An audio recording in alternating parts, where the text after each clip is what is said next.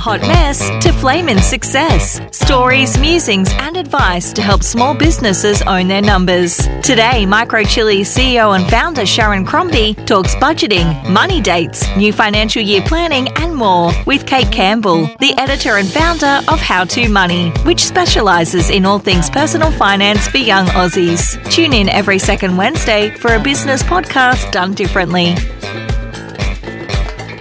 Hello, and welcome to episode nine of From Hot Mess to Flaming Success, where we are super excited today to welcome Kate Campbell, who is the founder and editor of How to Money. So, Kate, firstly, thank you so much for joining us today and giving up your time. We really, really appreciate it. Thank you so much for having me. I'm always excited to talk about money and personal finance. Love it. Love it. So, uh, before we go any further, so first things first, can you just tell us a little bit about your background and what inspired you to launch How to Money? Yeah, well, I started How to Money back in 2017 when I was just starting out on my own personal finance journey and realized there weren't many resources out there. Like podcasts were not really a thing back in 2017. It was just emerging that industry. There wasn't all these YouTubers. There were personal finance books. They've been been written for a long time, but I just wanted a place to share everything I'd learned. It was really a place for my own curiosity to be explored in public, and it's always a great way to learn by teaching others. So as I'd learn something new about, okay, this is how the basics of investing works, or this is how to budget, or this is how to get out of credit card debt, I'd put that writing together, write an article, or do a podcast podcast or interview someone really interesting and share that with the world. And at the beginning, it was just for, for me. And then it kind of grew and grew, and more people wanted to talk about money, which is awesome that so many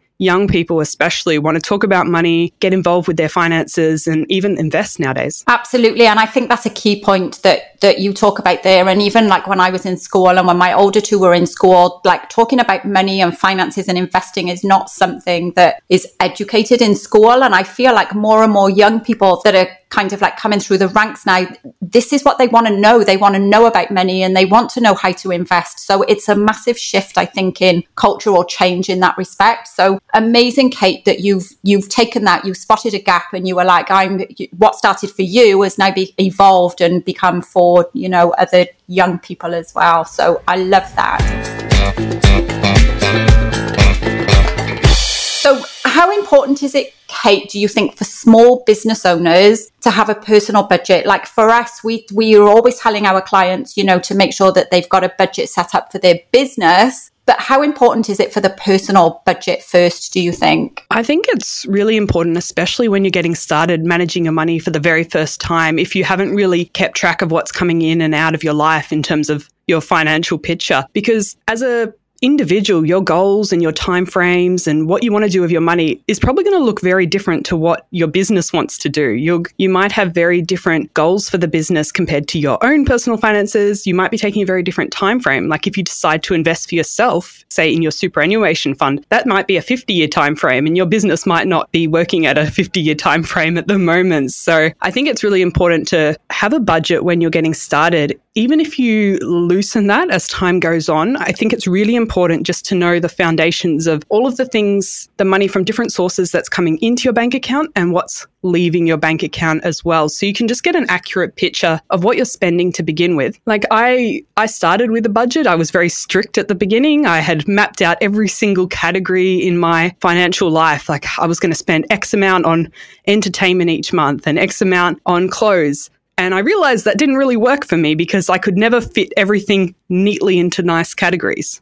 So, what worked better for me is I kind of split into this is the amount I want to save or put away for myself and my future each month. This is the amount that has to be paid for my bills and my rent every month. And maybe I can reduce it by negotiating some of those things. But at the end of the day, that has to go out every month. And then the rest is for that discretionary spending, the things that you could cut out, but you probably don't want to because they're going out with friends and uh, maybe getting some new clothes. So I kind of split it into three different buckets and that worked a lot better for me. I love that because, like you said, I think if you set yourself up that, oh, I can only spend this amount on one thing and this amount on another thing and, and when that's not working for you, you set yourself up for failure, I guess, and feeling really demotivated about the whole thing. So I think that's a much better way to do it as well. You've got X amount and spend it how you want to. Yeah. And it's really about like spending your money in line with your goals and your values. And if yeah. you don't know what's coming in and what's going out, it's very hard to do that and match it up. I find, you know, for me as well, it, it means that life is way less chaotic when you know and I, and I know some people you know think I'm I'm a finance person as well at the end of the day but for me tracking and knowing what you're spending means that if you are overspending you can rein it in very quickly as well. So yeah I think it's super super important. So we've talked about a personal budget. Now when we're creating it and you know how how do you monitor it? And what type of things? I know that we've touched upon you know, the different things that you'd put in there. But how would you monitor that, Kate? So when I started, I was very much on the Google Sheets with a spreadsheet. I'm sure all your clients are probably familiar with a spreadsheet. And it was very manual, just putting the transactions in. But technology's come a long way since then, thankfully. And a lot of a lot of the big banks and even some of the more tech savvy banks actually have the ability to track your budget within their functionality. So have a look if your current organization that you use to bank with does have that, or maybe you could switch to your everyday transactions to one that does. So it's all in one spot and it tells you money in this month, money out, and it will break down. You've spent $500 in food this month and you've spent $300 in rent and utilities, and it can auto categorize and let you manually adjust those categories. So that's probably the easiest way if you can find something that's already embedded with something you're already using because you don't have to form a new habit. You don't have to create another account for something. So that's probably the first place I'd look. If you don't have that, there's a lot of free or low cost budgeting apps now like Frollo, Pocketbook, PocketSmith that some of them you can link up your bank accounts and they use open banking so they send that data back and forward. So you it will categorize it for you and tell you if you're over your budget this month if you're under it how much you've spent in each category. Or you can can use that google spreadsheet to get a rough idea. And some people still love the manual thing of going through printing out their bank account statements each month and highlighting in different categories for different things and adding that up. So if you really want to do it manually you could do that. And sometimes i recommend that for people that have never looked at their spending before because when you print it out it's very tactile and you can go through and see this, okay, I got paid this much at the start of the month, and this is actually where it all went.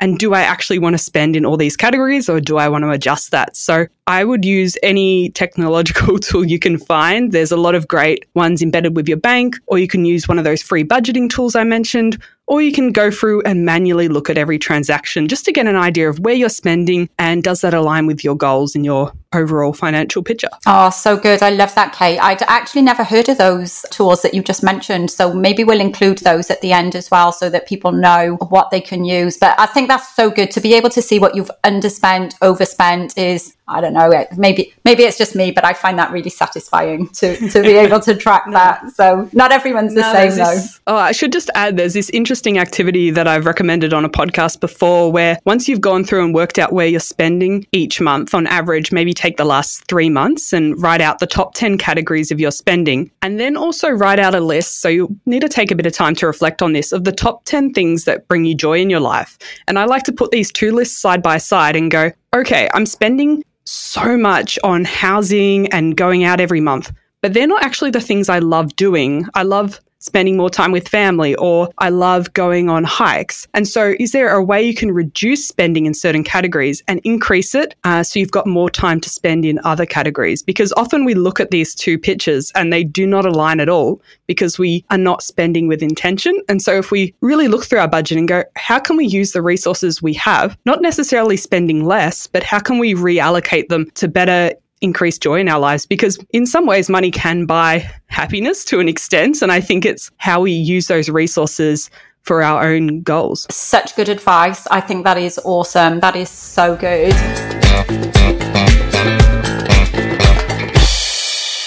Are there any practices that you recommend when it comes to sticking to a personal budget? Yes, that's always the challenging one. And especially if you make it too strict, it can be very hard to stick with. So I think you need to give yourself some wiggle room. So for me, it's almost keeping the categories wide enough. So whether you're using a broad these are my needs, these are my wants categories. If you're bucketing it to 50% for those necessities in life, maybe 30% into discretionary spending like your entertainment and new clothes, and maybe 20% into future you, whether that's paying off debt, whether that's investing, whether that's putting money in your super. So I'd suggest keeping the categories broad enough that you, if you go over one of the categories, like if you make it really precise and go, okay, only $100 to entertainment this month, and you go over that category, you can start to feel really bad and like you've failed. And then you can sort of end up throwing the whole budget out. So I think it's important to be nice and kind to yourself as you're going through this process. If you do have a certain savings goal, you might you might have to make some sacrifices and cut back in certain areas. And so there is endless array on the internet of budgeting tips and way to, ways to cut costs and go to Aldi and all those sort of things. So I probably won't get into too many of them here because that's quite easy to find. But I think it's just about being flexible because your budget needs to be able to like grow and deal with the messiness of life. So whether that's having those large categories or just checking in on a weekly basis and having some time with just you and your budget. I remember Scott Pape popularized the term the money date, but I sometimes like to go once a month month just to a cafe, have a coffee, and just look in at how I've tracked towards my financial goals this month. Have I spent over in certain categories? Am I happy that I did that? Was that not really aligning with my financial goals? And do I want to adjust that next month? And do I have a plan to adjust that next month? If I say I want to save money on food next month, but I don't actually come up with any concrete ways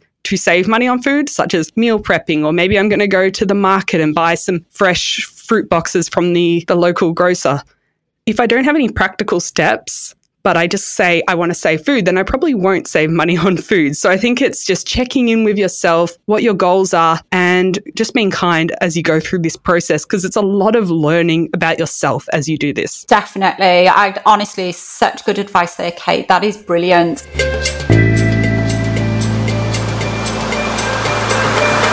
So, your ultimate checklist when it comes to spending with intention, and we've mentioned that a few times now, and I love that. What's your ultimate checklist when it comes to spending with intention so that if we do invest in things, there's long term value in this? Mm, that's always a hard one because it's trying to find the balance between current you and future you because you want to spend in a way that's investing in yourself and investing in your time, but you also want to put some money aside for future you. Uh, so it is hard to balance those two things. And especially once people start investing, they're going, do I put this dollar away for me in 20 years' time, or do I use this dollar today for an experience? And so I, at the end of the day, it's you can do both. You just have to have a bit of a plan on how you're going to do that and say, okay, I'm going to allocate this much each month for experiences or material things or giving gifts to people. And I'm going to put this much aside for future me. And then you don't have to worry about it and you can spend the money you've put aside for present you without any regrets or yeah. without any guilt. guilt. Yeah. Because I think it's really important that you don't feel guilty that you are enjoying the resources you have now. Yeah. Um, because you can't always get that time back. I read a good book recently called Die with Zero, and it was more about, it was talking about the idea of memory dividends and the fact that if we have the memory earlier on, we have longer time to enjoy it, to think about it, to reflect on it. Because there's things you can do in your 20s, 30s, and 40s that you can't necessarily do in your 70s, 80s, and 90s. And so it's finding that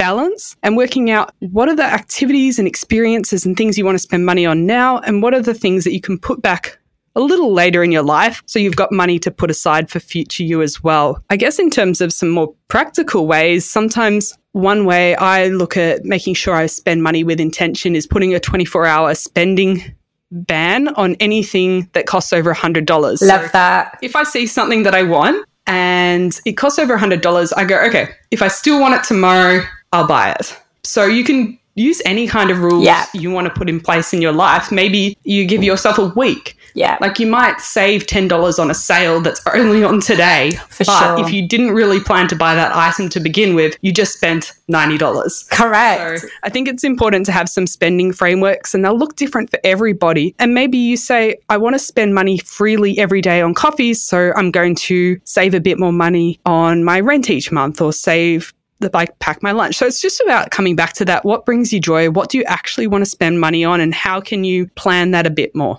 Yeah, definitely. Really, really great advice.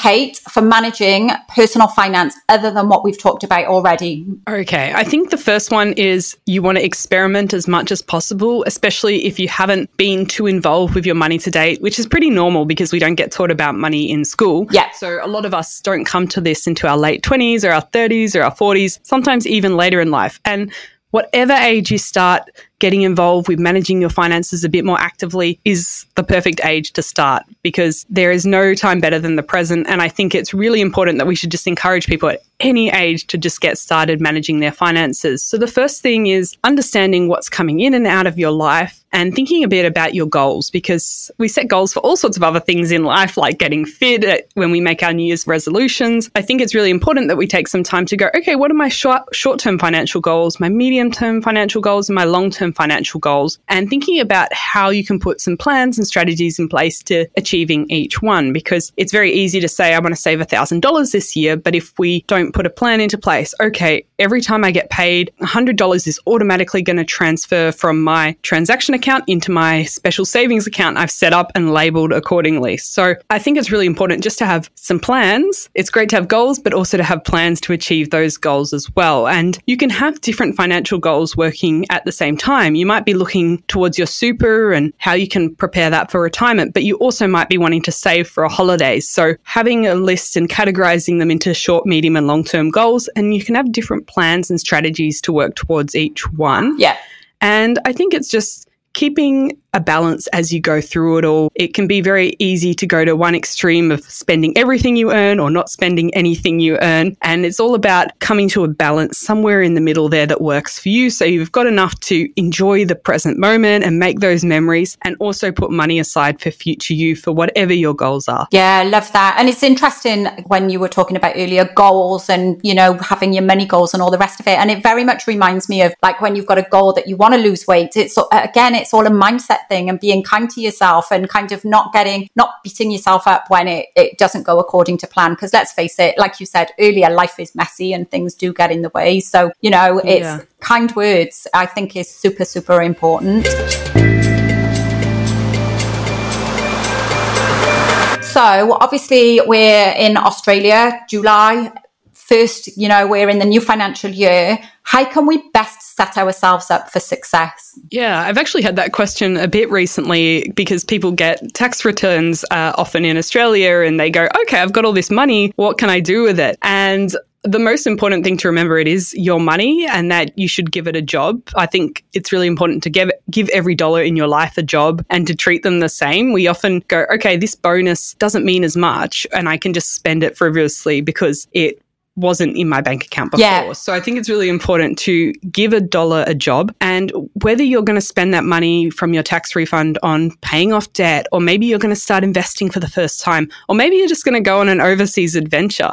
I think it's really important just to know where you're spending that money and just being mindful of how you're going to use that to improve your life now or improve your life in the future. And I also love the end of financial year now that we're in the new financial year now that we're in July just as a time to reflect and pause on how we've gone with our financial journey this year to date. Do we need to change course on any of those goals we set? Because we might have set ourselves a big goal at the start of the year, but our employment situation might have changed, or we might have extra people to look after, or some unexpected expenses because our car broke down. So maybe our goal needs to be adjusted a little bit. Maybe we need to shrink it because we want to still make it achievable by the end of the year or whenever our timeline is. And we don't want to be setting goals that we have no way of achieving because that's not really motivating you to keep going. So it's a great time to check in, maybe even use this time to go through and look at where you've been spending this year um, and go, do I want to set up a budget for the next three months and see how I go at fitting into that and see what I can learn about myself and my spending patterns through that. And I, the last thing I'd say is just focusing sometimes on those bigger questions rather than getting stuck on the should I buy a coffee today or not? Should I save that $5? Like there's a lot you can do calling up your electricity and bill providers to renegotiate negotiate all of those bills and expenses. Maybe, maybe not at the moment, calling up your home loan provider to negotiate your interest rates. There's a lot of ways you can save money on the bigger things. Maybe you can get a more affordable car. Maybe you can find a way to reduce your cost of living by occasionally renting out a spare room or having a flatmate. You can even rent out your garage now. There's all sorts of different ways you can get a little bit of extra cash in your life to help you achieve those financial goals because you might not be able to achieve the goal you set yourself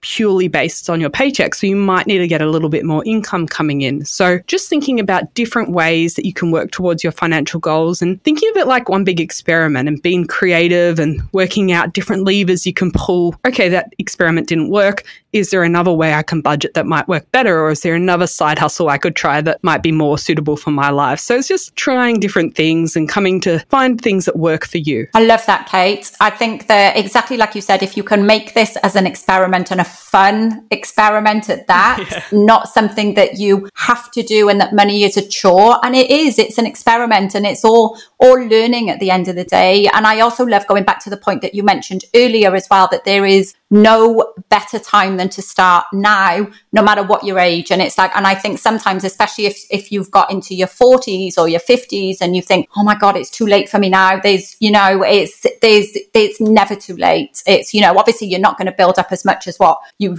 would have done if you'd have started in your 20s, but that doesn't mean that now is not a good time for you to start. So, so mm. many words of wisdom from you, Kate. I have absolutely loved having you on today. And I think that, you know, our listeners are going to get so much benefit from this. So thank you so much. And can you just tell us, Kate, just in case anyone wants to find you, what is the best way for them to get in contact with you? Absolutely. You can touch base at howtomoney.online. I'm also on Instagram at howtomoneyAUS. And just on your topic of fun, I think a good challenge, if you're listening, try one of these experiments, but loop one of your friends or family members in to have a go with you. If you're trying a new budget strategy for the first time, see if one of them will try it with you and then you can reflect on it together yeah. and have a bit of a laugh if you made a mistake or it didn't work. I think it's really important not to go through this journey alone, even if the person's someone on an anonymous online forum you Love can it. share your experience with. I think it's really important to go through this journey with someone else because finance can be really isolating and yeah. lonely sometimes and feel there's a lot of shame and emotions around it. So yeah. find someone to go through the journey and have fun and do those experiments with. Oh, so true. And do you know what? Going back to your point of, and I know we're coming to the end of this, but just to touch upon quickly, the the do you think that the finance and the shame around that is because we don't talk about it enough? Do you think if more of us talked about it and we were open about finances, there would be less shame around it, maybe? I think so. Like, so even now, people are talking more about investing and maybe those exciting things yeah. finance, but still people are not talking about debt. When people have $50,000 of credit card yeah. debt, when they're struggling to pay their mortgage, when they're struggling to pay school fees, that is still not a talked about discussion, yeah. even in the media. So I think that is super important. If you have someone in your life that is struggling with financial debt or yeah. getting their feed, they can talk to free financial counselors. So that's a, a, resource provided and funded by various governments and organizations. So you can look at the National Debt Helpline website. That is a fantastic resource. They're really well trained. And you can also, if you can find someone in your life that you really trust to share what you're going through, share some of your struggles, um, and just maybe they can't come up with the solution for you, yeah. but at least you're not going through that journey alone. And it does help alleviate some of that shame because there's so many reasons we get into these situations and most of the time it's not our fault. And when we want to take steps to get out of it, we feeling shame is not really a helpful way to make people feel if they're trying to get out of debt. So I'm all for people who want to come up with a plan to get out of debt and focus on getting their financial feet. So whether it's having that conversation, coming up with a plan, talking to a free financial counselor, I think that's super important to do. Oh, awesome. Well, thank you again, Kate. Thank you for giving your time up today for our listeners. It's been so beneficial. And um, again, we We'll put all of the resource links for if anybody wants to get in touch with Kate. So thank you again, Kate. Thank you for having me, Sharon. It's been so great welcome. to chat.